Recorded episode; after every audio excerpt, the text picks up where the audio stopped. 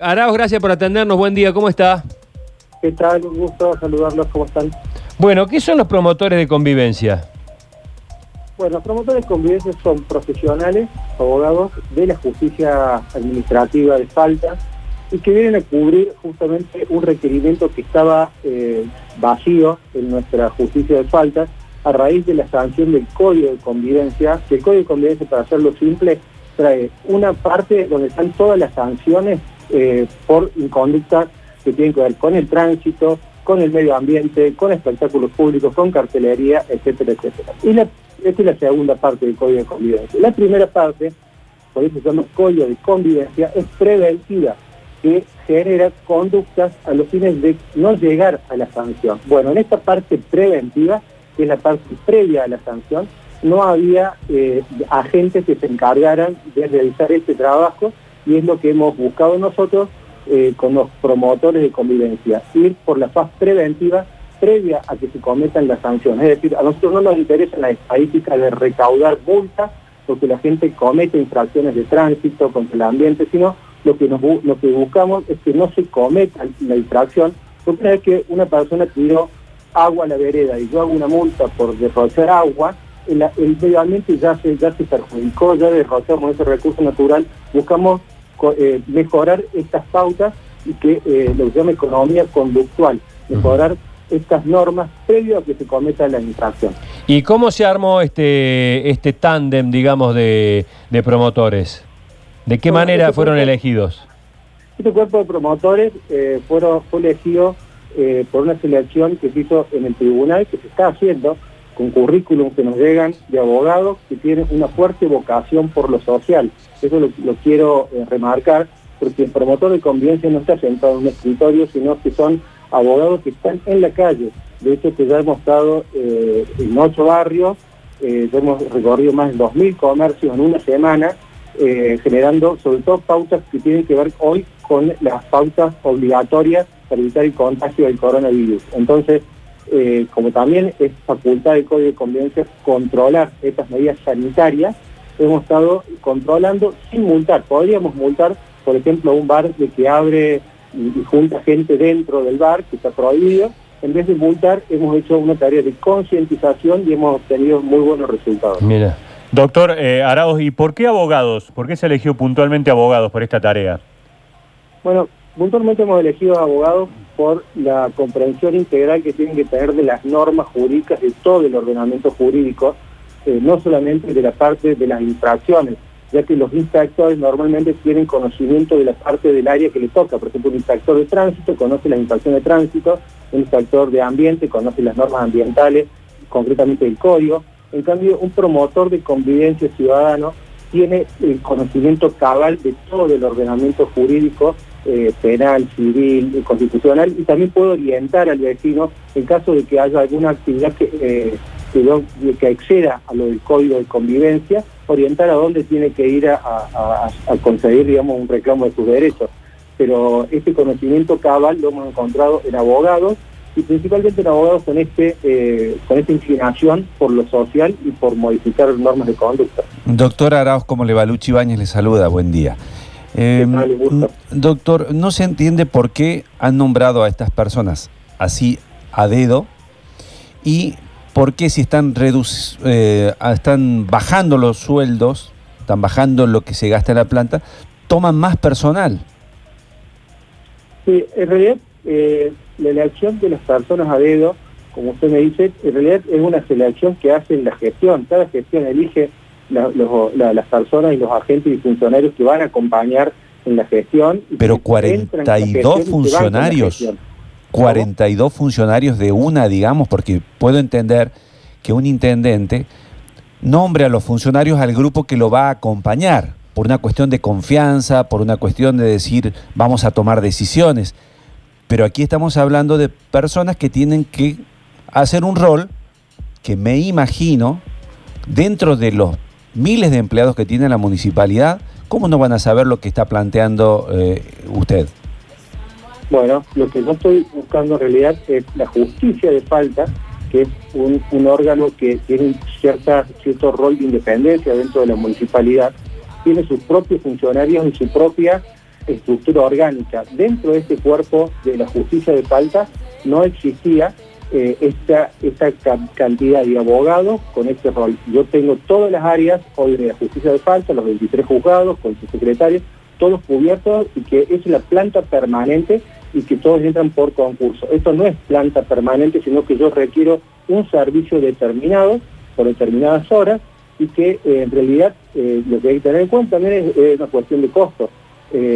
Hoy no está la municipalidad con un estado de emergencia en condición de incorporar gente a la planta, y entonces se cubren esto con horas concretas de servicio, que son la tercera o cuarta parte de lo que de lo que saldría un empleado con todo con todos sus gastos y obviamente que en una igualdad de condiciones de contratación porque son abogados que eh, voluntariamente acceden a cumplir este servicio con mm. mucho gusto, ¿no? Ah, o sea que una vez que termine la pandemia y todo esto, ¿esta gente queda desvinculada cuando vuelvan los inspectores? No, ¿Van a seguir? Porque la pandemia, la pandemia es una, es una de las eh, de las cuestiones que tienen que controlar a través del artículo 81 dice el Código de Convivencia, que somos tenemos facultad de controlar las normas sanitarias tenemos poder de policía sobre las normas sanitarias, es una de las cuestiones, pero los promotores de convivencia van a seguir en actividad con eh, otras cuestiones relacionadas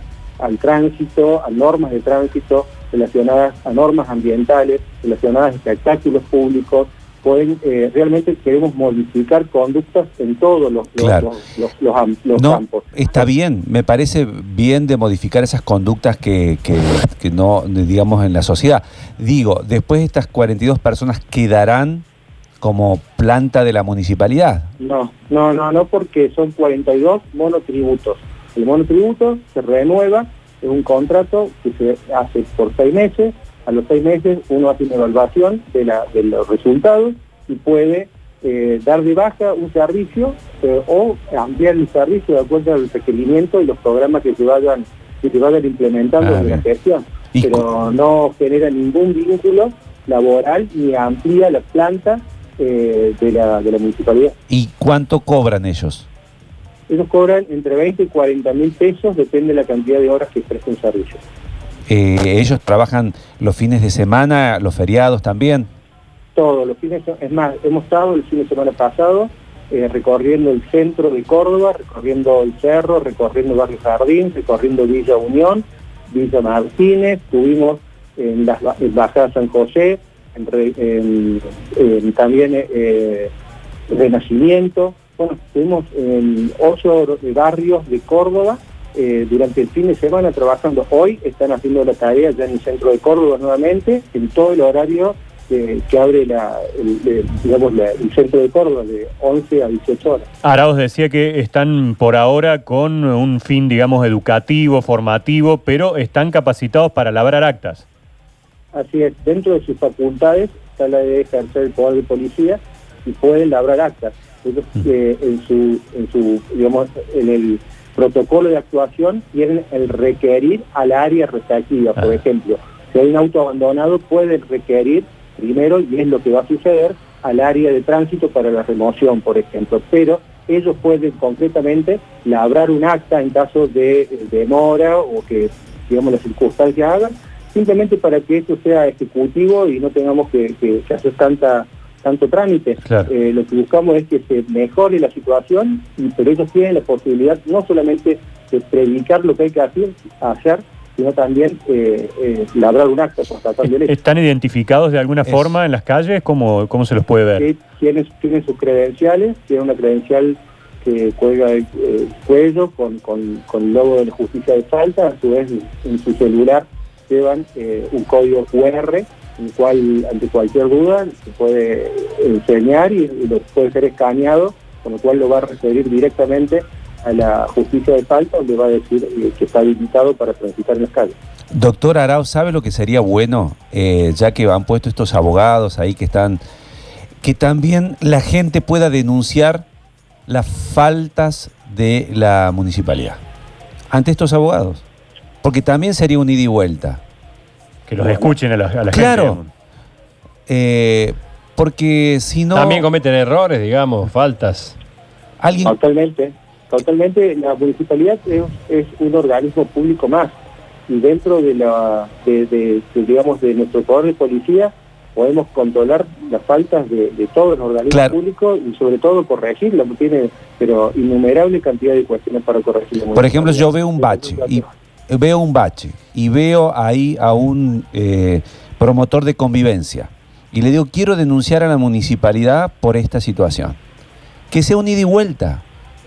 Eh, eh, lo del bache concretamente es el requerimiento de, una prestación, no, no concretamente está dentro del código de convivencia yo sé a dónde, le, entiendo a dónde va y para eso estamos desarrollando herramientas tecnológicas que van a estar muy prontamente al servicio de, la comunidad porque estamos mejorando las que ya existían eh, para que puedan realizar estas denuncias, pero no que hagan la denuncia, sino que después de la denuncia esté sea, eh, digamos, tenga una respuesta concreta a la denuncia, porque si no, eh, digamos, generamos herramientas tecnológicas solamente para, para sumar datos, pero no, no para la respuesta. Por eso es una, es una herramienta que se está poniendo prontamente a disposición de los vecinos. Digamos que cuando vuelvan a trabajar inspectores municipales y estén en la calle, van a convivir promotores de convivencia con los inspectores. Totalmente, totalmente. Y yo quiero aclarar una cuestión. Acá cuando esto se hizo por ordenanza en el mes de febrero, los primeros que fueron convocados para opinar respecto a estos nuevos agentes municipales fue el municipio. Se sentaron acá en, la mesa del tribunal juntamente con los camaristas y jueces de la justicia de falta, a conversar y conversamos en un marco de diálogo. Obviamente hubo cosas para modificar, propuestas del sindicato para de, de, cuestiones para corregir de la ordenanza y fue y, fue consensuada. Por eso, bueno, yo creo que esto de, esta cuestión actual de, disgusto es una cuestión transitoria, eh, gremial, que bueno, la, reconozco como, como justa, pero que es provisoria. Lo otro es una política pública de Estado que, está, es para quedarse, para, llega para quedarse en Córdoba y para que podamos convivir mejor. Bien. Doctor Arauz, gracias por este contacto. Que tenga buen día. Que tenga buen día, mucho gusto. Gracias.